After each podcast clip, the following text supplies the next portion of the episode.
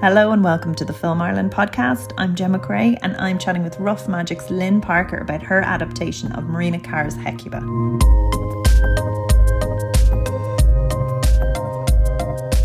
So thank you so much for chatting with us today. Um, it was uh, a, like a very kind of powerful piece um, and really suited to the form where that isn't always the case. Can you tell me a little bit about um, how the project started its life? Sure, and thanks for having me. Um, well, the project starts uh, as as all theatre pieces do when you read the play, and the play is extraordinary. Marina Carr has done this really unusual thing where the characters are within the space and all are at the same moment in the moment they're describing and describing it so they're actually playing that moment with the uh, person who was was in that scene with them but they're also able to give you an almost objective viewpoint. Except, of course, the point is that it's never objective because every story is told in one version, depending on who's telling it. And often the story is told by the victors. So Marina's intention here was to go inside this story and see it from uh, many different viewpoints, but principally of Hecuba herself.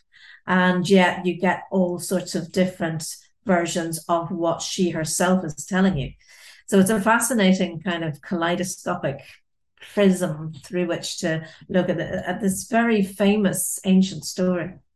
Yeah, and it's um she does give humanity uh even to all the characters in it, like some of the the most unlikable, the the turncoats, the the opposing villain. She brings this um and I wouldn't say like necessarily warmth, but a a, an authentic perspective where you do see the the opposing sides which is given the horror of acts that happen in it very powerful.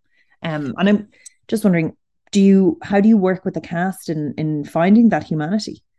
Well marina gives you this extraordinarily compassionate view of the people involved. What she is interested in is what is, is the damage that is done to the human psyche in war situations, and that the what we try to do is to imagine ourselves in that situation, to imagine what it is like to be in that uh, position of being the captive who uh, who has lost any agency, any control of their, their own future. Now, when we were making the stage piece, what was in our heads was Syria because that was what was happening. And Syria is still happening, but it's been topped by what's happening in Ukraine, which is so much closer to us and, and, and no less cataclysmic. And so it was kind of in our interest to suggest to the audience that these uh, unimaginable situations are creeping closer and closer to us. And actually, that is what is happening, and climate change is contributing to all of that. So, without being alarmist, we wanted to say, wake up uh, to ourselves, to our audience, to, to the whole of Western civilization in a way, because this story of uh, dispossession and enslavement, which was happening a couple of thousand years ago, is is coming at us uh, very quickly in our present in the 21st century. And there's um th- but again like the the humanity is captured very well. And um there's very there's some beautiful minimalist moments where a look is captured in a specific way a, a, a, a kind of back and forth a, tension is captured on screen.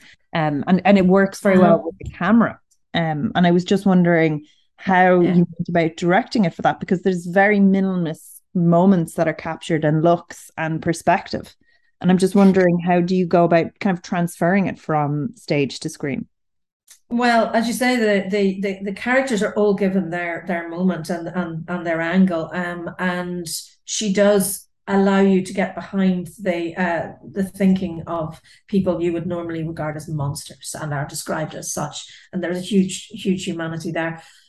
The way we staged it in the end was in the round or more or less uh, so we uh, initially were looking for some kind of space which could feel like a place you would be brought if you were about to be shipped out we were almost looking like for a warehouse or whatever.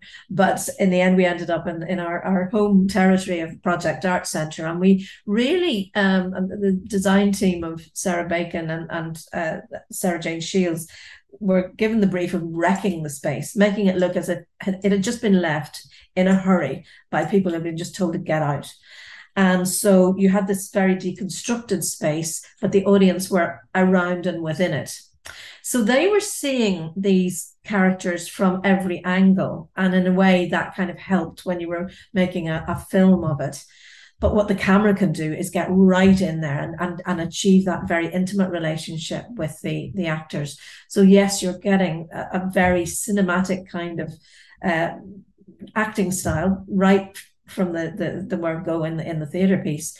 And then it lent itself very well. And uh, although I've no experience in film, the actors have. So they know how to relate to the camera. And Colm Hogan, the DOP, and myself uh, had to spend quite a while because, as I say, he, he I, I know little of film, but I know this piece intimately. He doesn't know it as well as I do, but he knows everything about how you would set up shots and, and, and what kind of language you want to use. So we had to really collaborate in getting inside the story. And I think that makes it um, a piece that is related to the stage work, but very much a cinematic style of performance. And he was he was fantastic at bringing all that together. And then, of course, the rhythm of the piece itself was beautifully captured by the editor Tony Cranstoun. So I had a wonderful team of people working with me to achieve all of this. The actors did, of course, know the piece very well because they'd re- rehearsed it for four weeks which I know is uh, not unheard of in, in film, but but it is a little unusual. And of course, they'd performed it in front of an audience for two weeks in the Dublin Theatre Festival in 2019. But it was the lockdown conditions that allowed us to go back into the theatre without the audience this time. But that gave the camera free rein, and Colm was able to get right in and around the the, the action of, of the um, the performances, but also the staging. Um, so yeah, it was it was it was tricky, but I think we really got there, and we got there in an incredibly short amount of time. It was five days to shoot the whole thing. Um, how, many, how many takes? God, there, were, there seemed to be. You know, I can't actually remember very, very many, and we had to go through all of the. He he, he shot it from uh, two main angles and then other uh, pickups within it, that and uh, so there were a lot of versions of each uh, each take and and Tony was brilliant at identifying how all this would link together. Um yeah uh, it was a real collaboration. It had to be.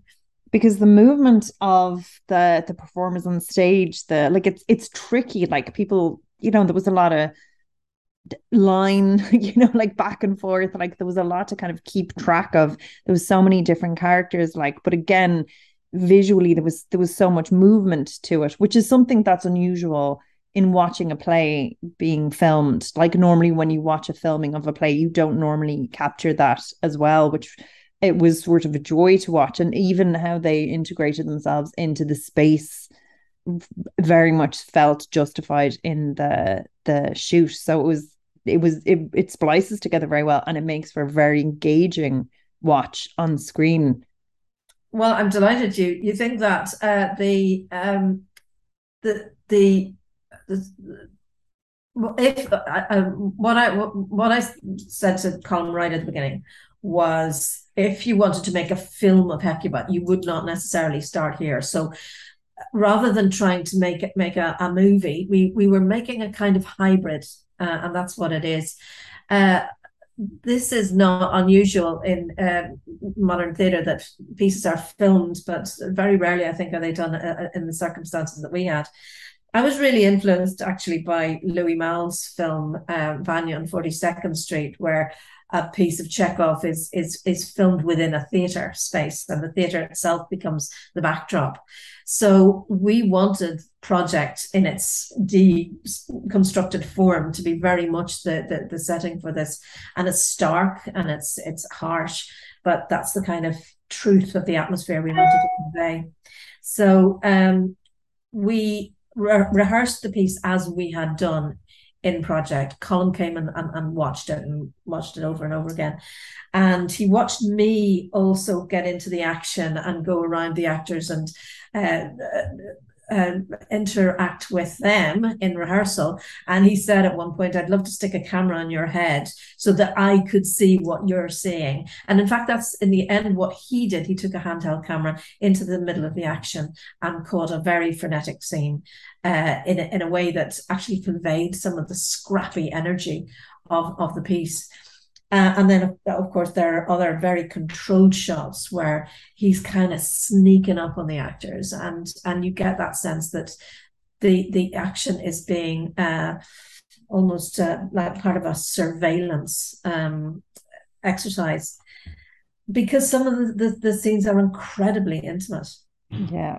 So, uh, but what you're not ever doing is trying to enact the story. And that was very much true of, of, of the play, that it, because it's so fluid and because you were in and out of moments so often, if you tried to uh, portray that through acting it one you're you're talking of an indescribable situation in some ways where uh, acting is would be impertinent it would be actually pointless um, because what the language is doing and what the, the, the speech is doing is suggesting to the audience uh, through narrative.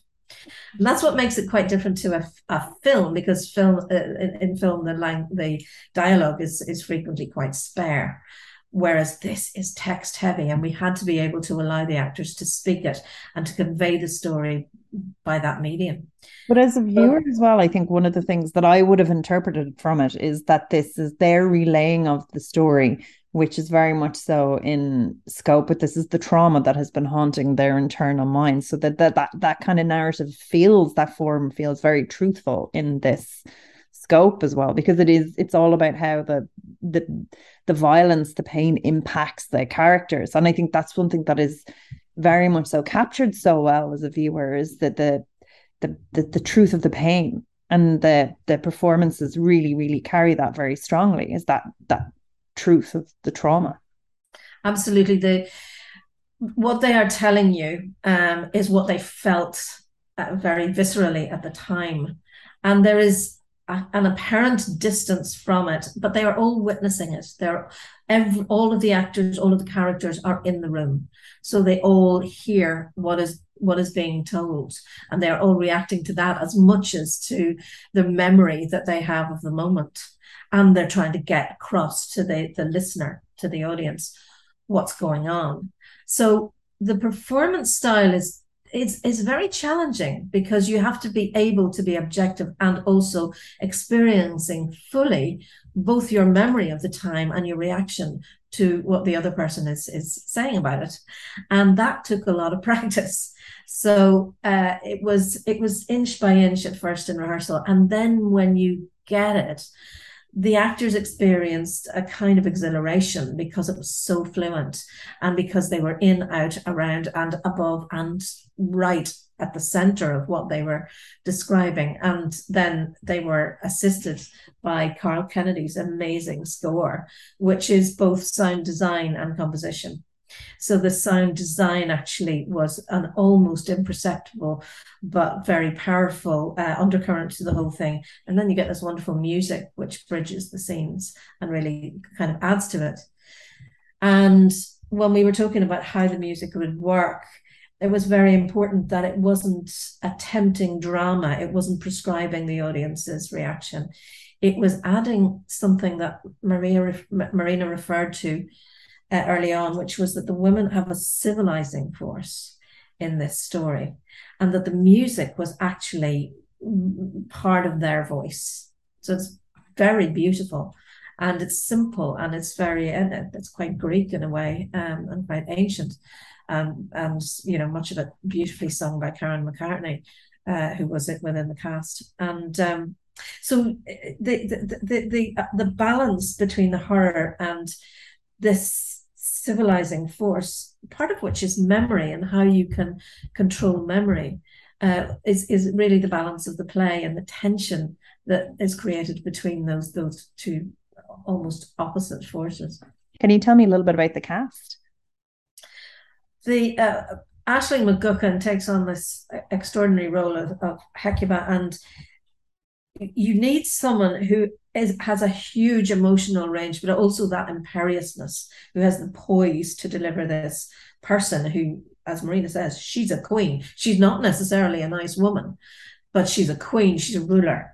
And she needs to be able to command a situation. And you see the process where that disintegrates beneath her, that her whole sense of herself and her position and her city and her family is eroded.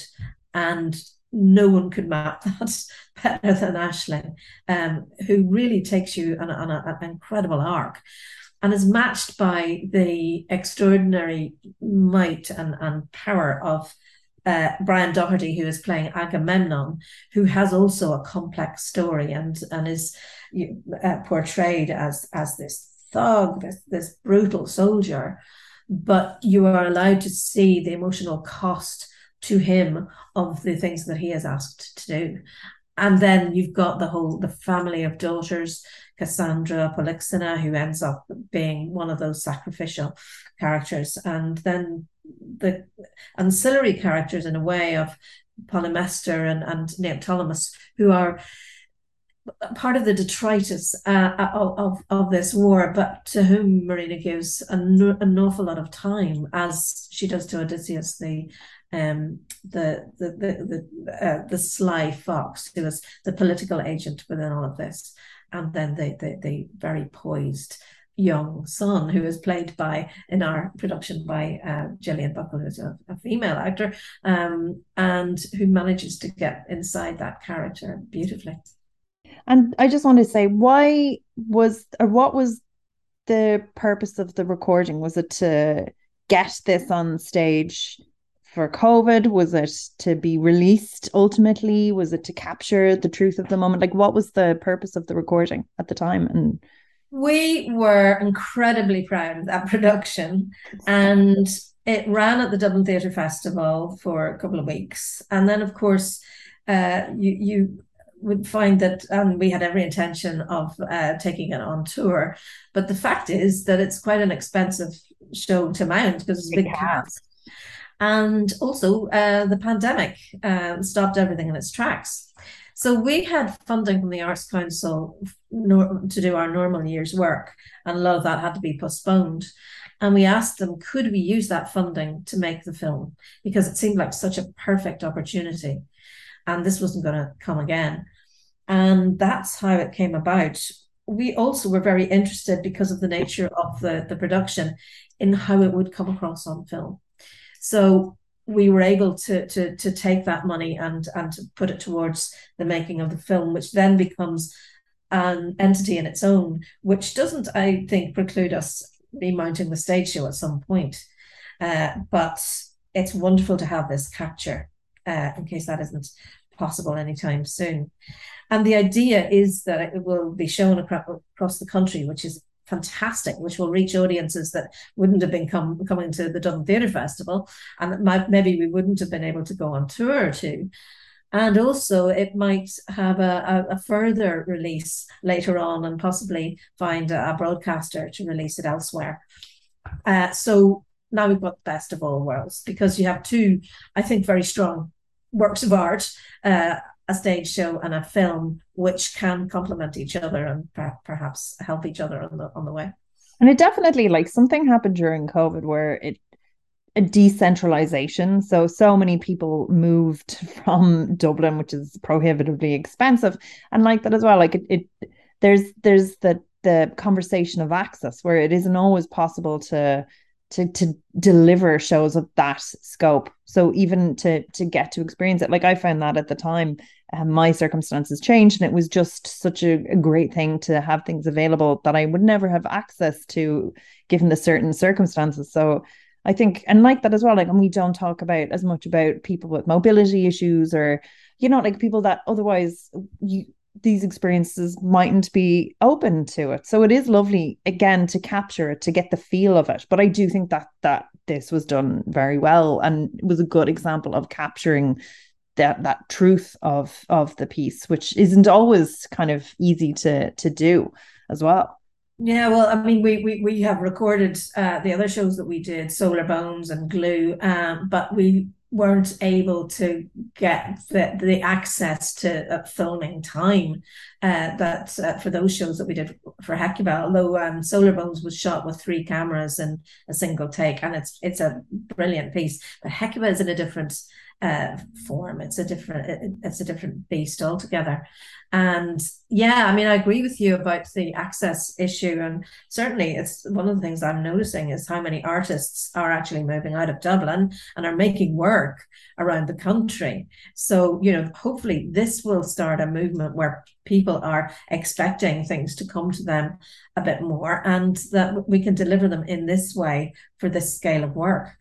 But what is excellent is that we were given the time to make Hecuba a complete piece and not just a, a, a film capture of a, a stage show. It's this is it, this is a something that has, has moved into different territory. Yeah, it does, and it, it, but that's it. Like you get that as a viewer, like it, it works so well, and you were you were brought on all of um these characters' journeys and really sold it. And again, because I think we're so restricted by form, even the form of film. But I do think theater has been creeping into film more or like maybe that's my perspective of it these days or whatever. Do you do feel like that with the shorts that are coming out now? Like there's there's more of an emphasis on dialogue. There's more of an emphasis on on changing narrative structures because i think for so long and i do think it's again to do with changing tastes and and and a hunger for something different and i do think this is is that like it, it fits into that where it isn't like a it isn't a three act it isn't a three act hero's journey play of one character achieving their goals. It's this complex, nuanced, interwoven narrative about the impact of of events over a long period of time for a lot of people, which is which is very interesting to to watch and and how it's done so well. Um, well, the, um, the the emphasis in, in our productions is always on ensemble, and, and you you could not get a more fantastic group of actors. This is this is a bunch of absolute stunners.